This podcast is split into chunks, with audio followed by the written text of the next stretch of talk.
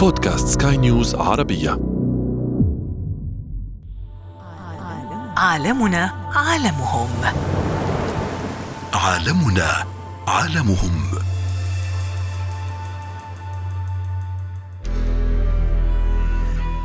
المجموعه الواحدة بتصل ل 5000 طائر. ده بيساعد طبعا على الدفء طبقة من الدهون تحت الجلد زي الحيتان بتقدر إن هي تعزل الجسم من جوه عن درجه الحرارة البارده الشديده من بره. من المعروف إن طائر البطريق بي- بيقدر يمشي بسرعة. يعني هو شكله تقيل وحركته مميزة ولكنه بيقدر يمشي تقريبا بسرعة الانسان وبيقدر يعوم مده تقريبا 13 ساعة. البطريق الملكي صياد ماهر بامتياز رؤية وقوة نظر خارقة تتضح في أجواء الليل القاتمة في عمق المحيط. يتبادر إلى ذهنك ملكة أو ملك؟ كملكه النحل. لا إنه البطريق الملكي. ليس مهددا بالإنقراض لكن تغير المناخ يهدد بقاءه. في هذه الحلقة لا نتحدث عن بطريق عاديه نتعمق في حياة البطريق الملكي. هناك تشابه بين ذكوره وإناثه من حيث الشكل وله شكل يجعله مختلف عن باقي البطاريق. حياته تعكس الترابط الأسري بين الأم والأب والأبناء. فلا تستطيع الأنثى أن تعيش بدون وجود الأب. والعكس والصغار لن يصمدوا دون وجود الأبوين.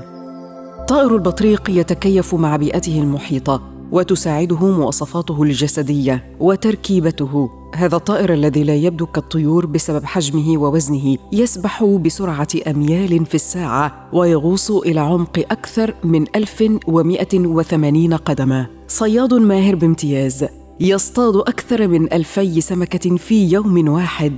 عملية الصيد الملحمية لها طقوس ومهارات تبرز مهاراته في تعامله مع البيئة الباردة الثلجية وسط أجواء من الأعداء وظلام قاتم. عملية التكاثر والإنجاب لها الكثير من الطقوس المختلفة عن باقي الحيوانات والطيور طائر البطريق الملكي من الكائنات التي لا يدور في فلكها خطر الانقراض ولكن تماما كباقي الكائنات هناك عوامل بيئية ومنها تغير المناخ يهدد حياته وبقاءه على المدى الطويل خاصة مع ارتفاع درجات الحرارة وذوبان جليد القطبين. عالمنا عالمهم. عالمنا عالمهم. أهلا بكم مستمعينا الكرام في حلقة جديدة من عالمنا عالمهم واليوم سنتحدث عن البطريق الملكي الصياد الماهر بامتياز.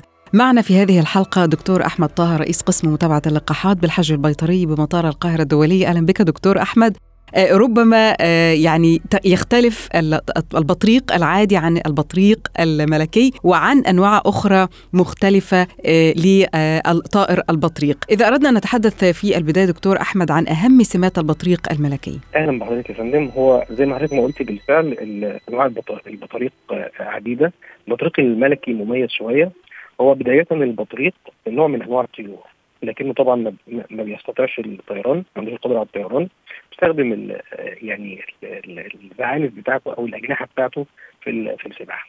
طبعا هو آه، بيعيش في المناطق القطبية ويعني البطريق الملكي بالتحديد بيعيش في جزر قريبة من القطب الجنوبي المتجمد. آه، يعني هو طبعا بيتميز بعدة بعدة سمات يعني لو اتكلمنا على ال- ال- ال- الشكل وال- والحجم هو آه، بيعتبر آه، يعني الشكل بتاعه مميز عن باقي ال- ال- البطارق. بيتميز بوجود دقن أبيض اللون ومتوسط الطول بتاع الطائر البطريق ال- ال- الملكي تقريبا 76 سم وزنه تقريبا من 3 ل 8 آه، بكيلو جرام والحقيقة إن هو يعني بيتميز بعدة مميزات في المعيشة وفي التزاوج وفي ال- ال- الغذاء بتاعه. هو طبعا آه، من المعروف إن طائر البطريق بي- بيقدر يمشي بسرعة. يعني هو شكله آه، تقيل وحركته مميزة ولكنه بيقدر يمشي تقريبا بسرعة ال- الإنسان وبيقدر آه، آه، يعوم مدة تقريبا 13 ساعة. آه، بيعيش يعني بي- بيعوم لساعات طويلة وبيغوص في أعماق آه، وبيمشي بي- يعني بيعوم بسرعة تقريبا 13 كم في الساعة. آه يعني هذه هي عملية الصيد التي يقوم بها. تختلف عن باقي الأنواع الأخرى من الكائنات الحية التي آه، يعني تسبح وأيضا تعيش على على البر. بالظبط. آه هو طبعا يعني عشان هو بيستهلك كميات كبيرة من الطعام علشان يحافظ يقدر يحافظ على درجة حرارته. هو طبعا جسمه كمان بيتميز بإن هو الريش والفرو والغدد اللي بتفرز زيت على على الفرو الخارجي بتاعه. تقدر تحافظ عليه من المية ومن درجات الحرارة لكن هو بيحتاج كميات كبيرة من ال من ال من الأكل طبعا بيتغذى على الاسماك وعلى الحبار وعلى سرطانات البحر. وبنقول إن هو يعني بيقدر إن هو ياكل يعني هو طريقة الصيد بتاعته مختلفة. وطبعا قلنا إن هو بيقدر يسبح لأعماق تقريبا كبيرة وبيسبح لفترات طويلة. بيقدر يعيش كمان على الصخور وبيقدر إن هو يمشي بسرعة تقريبا بسرعة الإنسان. وبيحط في الحفر دي الأكل بتاعه كمان علشان يقدر إن هو يغذي الصغار بتوعه. هو طبعا درجة حرارته تقريبا زي درجة حرارة الانسان 38 درجة. بيقدر يعيش طبعا في المناطق القطبية ديت بإن هو شكله وجسمه والدهون طبقة الدهون اللي تحت الجلد والزغل اللي هو موجود في الفرو الخارجي ده بيديله الدفء بالإضافة لكميات الأكل اللي بياكلها. برضه من ضمن الطرق اللي بيحافظ بيها على درجة حرارته إن هو بيعيش في أعداد قد تصل ل 5000 في المجموعة الواحدة وبيبقوا موجودين جنب بعض علشان يحافظوا على درجات الحرارة. والغريب في الأمر إن في بعض أنواع البطارق بتعيش في مناطق قريبة من خط الاستواء. يعني هو طبعا التمركز بتاع جميع أنواع الطائر البطيق في السواحل آه في السواحل اللي هي البارده سواء كانت في أستراليا أو في قارة أفريقيا على سواء قارة أفريقيا أو أمريكا الجنوبية. ولكن البطريق الملكي بالتحديد بيعيش في المنطقة القطبية الجنوبية. تمام؟ آه لو اتكلمنا على آه إحنا قلنا حضرتك التغذيه بتاعته. هو طبعا بي بي بيتغذى على الأسماك والحبار والقديس وبنقول ان هو آه بيطعم صغاره من من مرتين لثلاث مرات في اليوم. والصغار بتستغرق تقريبا 65 يوم علشان تقدر تعتمد على نفسها. طيب دكتور أحمد عملية التزاوج وبداية يعني تكون الجنين والبيض الذي يخرج من أنثى طائر البطريق. القصة كلها تدور حول طريقة الحفاظ على هذا البيض. يكون يعني من خلال القراءة تحدثنا عن أن هذه البيضة تكون بين قدمي الأب أو الأم. يعني كمكان للحفاظ على هذه البيضة حتى تخرج للحياة. كيف تسير هذه العملية أيضا؟ هو طبعا بداية التزاوج هو بيتميز كمان طائر البطريق ب يعني أسلوب معين في التزاوج. هو طبعا في بداية فترة التزاوج بيمشي على الجديد على غير هداه يعني بيمشي مش محدد الاتجاه بتاعه. بتمر طبعا الإناث أمامه وهو بيقف منتفخ الصدر شارد النظرات لكنه لما بيشاهد طبعا الأنثى بيلتفت ليها بكبرياء. المهم إن بتحصل عملية التزاوج وبالفعل زي ما حضرتك ما قلتي بيقدر إن هو يحط البيض وبيحافظ على البيض بتاعه بين بين قدميه. ولو لو كملنا القصة بتاعت التزاوج بعد ما بيحصل التزاوج هو طبعا طائر البطريق الملكي بيتشابه مع البطريق طائر البطريق الإمبراطور. والفرق إن بطريق الإمبراطور أكبر شوية في في الحجم هو يعني بيتميز إن هو ما بيديش أعشاش. آه لا هو طبعا في بيحصل آه بعد ما الأنثى بتبيض بيتناوب الذكر والأنثى على احتضان البيض آه فوق أقدامهم. وطبعا بيحافظوا على الدفء الصغار بتوعهم بالغطاء اللي هم بيعملوه.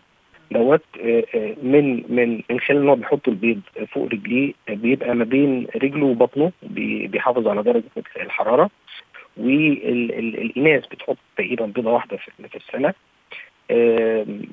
وهنقول إنه يعني فترة الحضانة بتاعت البيض تقريبا بتبقى 54 يوم ل 60 يوم. طبعا يعني الأب والأم بيتناوبوا بالفعل على الصيد والعودة للصغار علشان ان هم يطعموهم. وطبعا آه، طريقة الإطعام زي معظم الطيور إنه بيكون الأكل في آه، آه، في بق الأب أو الأم وبيحط الأكل دوت في آه، أفواه أفواه الصغار.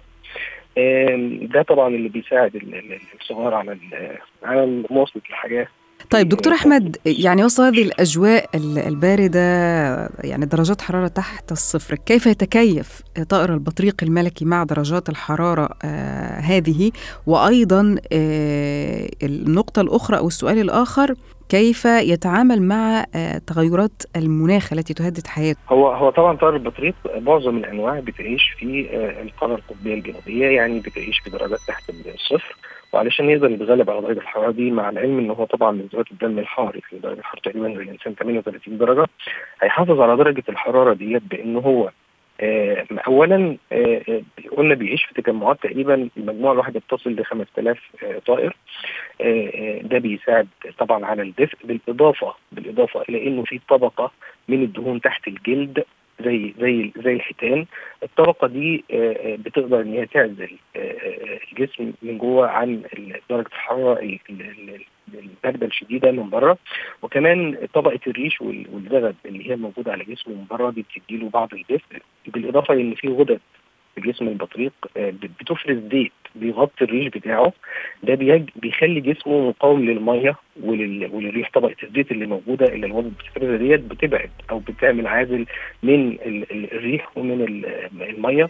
طبعا الحاجات دي كلها بت... بتقدر إن هي تخلي ال- ال- الطائر البطريق يحافظ على درجات حرارته ثابتة في آه، آه، الأجواء ال- ال- القطبية الشديدة صحيح. دي. دكتور أحمد يعني تحدثنا في حلقات سابقة عن أن هناك الكثير من الحيوانات والطيور وكائنات حية مهددة بالانقراض ولكن آه، يعني هذا البطريق الملكي ليس مهدد بالانقراض ولكن ربما عوامل تغير المناخ تهدد حياته وبقائه على المدى الطويل خاصة إذا تحدثنا عن ارتفاع درجات حرارة الأرض التي تؤدي بالطبع إلى ذوبان جليد القطبين. آه، ما هي ال- ال- العوامل الأخرى أو كيف تشرح لنا هذه ال- الظروف والتغيرات المناخية التي بالفعل من الممكن أن تؤثر عليه وتضعه في طريق الانقراض؟ هو مبدئيا يعني اعداد آه، حيو- الحيوان طائر البطريق آه، مش مش كالسابق. يعني لو اتكلمنا إنه على سبيل المثال آه، هو يعني الجزر القريبة من القطب الجنوبي و- و- وأشهرها جزيرة كوشون دي آه، موجودة في المحيط الهندي. آه، تتبع العلماء الأعداد بتاعة آه، طائر البطريق. كان تقريبا 2 مليون طائر في ثمانينيات القرن ال- ال- اللي فات. ومع متابعة ال- الأعداد بتاعته لقوا ان هي انخفضت تقريبا ل 60 ألف آه، طائر واهم أهم آه، آه، عامل من عوامل انخفاض في أعداد طبعا ال- التغير المناخي وذوبان الجليد لأن هو بيعيش زي ما اتفقنا في الجليد وبي بي بي بي يعني بيعمل الأعشاش بتاعته آه، في قلب الجليد والأكل بتاعه معتمد على السمك. لما لما يحصل إن البيئة أو الموئل اللي هو بيعيش فيه آه، آه، من انهيار للجليد أو أو انصهاره مش هيبقى فيه البيئة الطبيعية اللي هو بيقدر يعيش فيها. تمام فبالتالي آه، آه، أصبحت أعداده آه، يعني هنقول هو مش مش مش مهدد بالانقراض بصورة كبيرة ولكنه مع التغيرات وارتفاع درجات الحرارة والاحترار العالمي والتغير في في المناخ واختفاء ال- الموائل بتاعته معرض أو ممكن ينتقل لجدول ألف من الحيوانات المهددة بالانقراض. آه، وضحت الصورة تماما آه، دكتور أحمد طاهر رئيس قسم متابعة اللقاحات بالحج البيطري بمطار القاهرة الدولي. نشكرك جزيل الشكر على هذه المعلومات حول البطريق الملكي. عالمنا عالمهم. عالمنا عالمهم.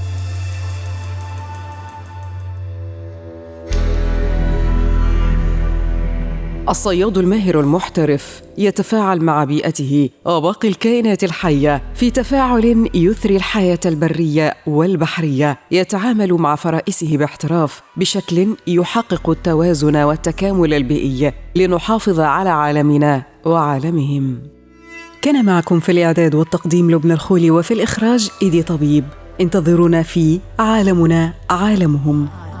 عالمنا عالمهم. عالمنا عالمهم.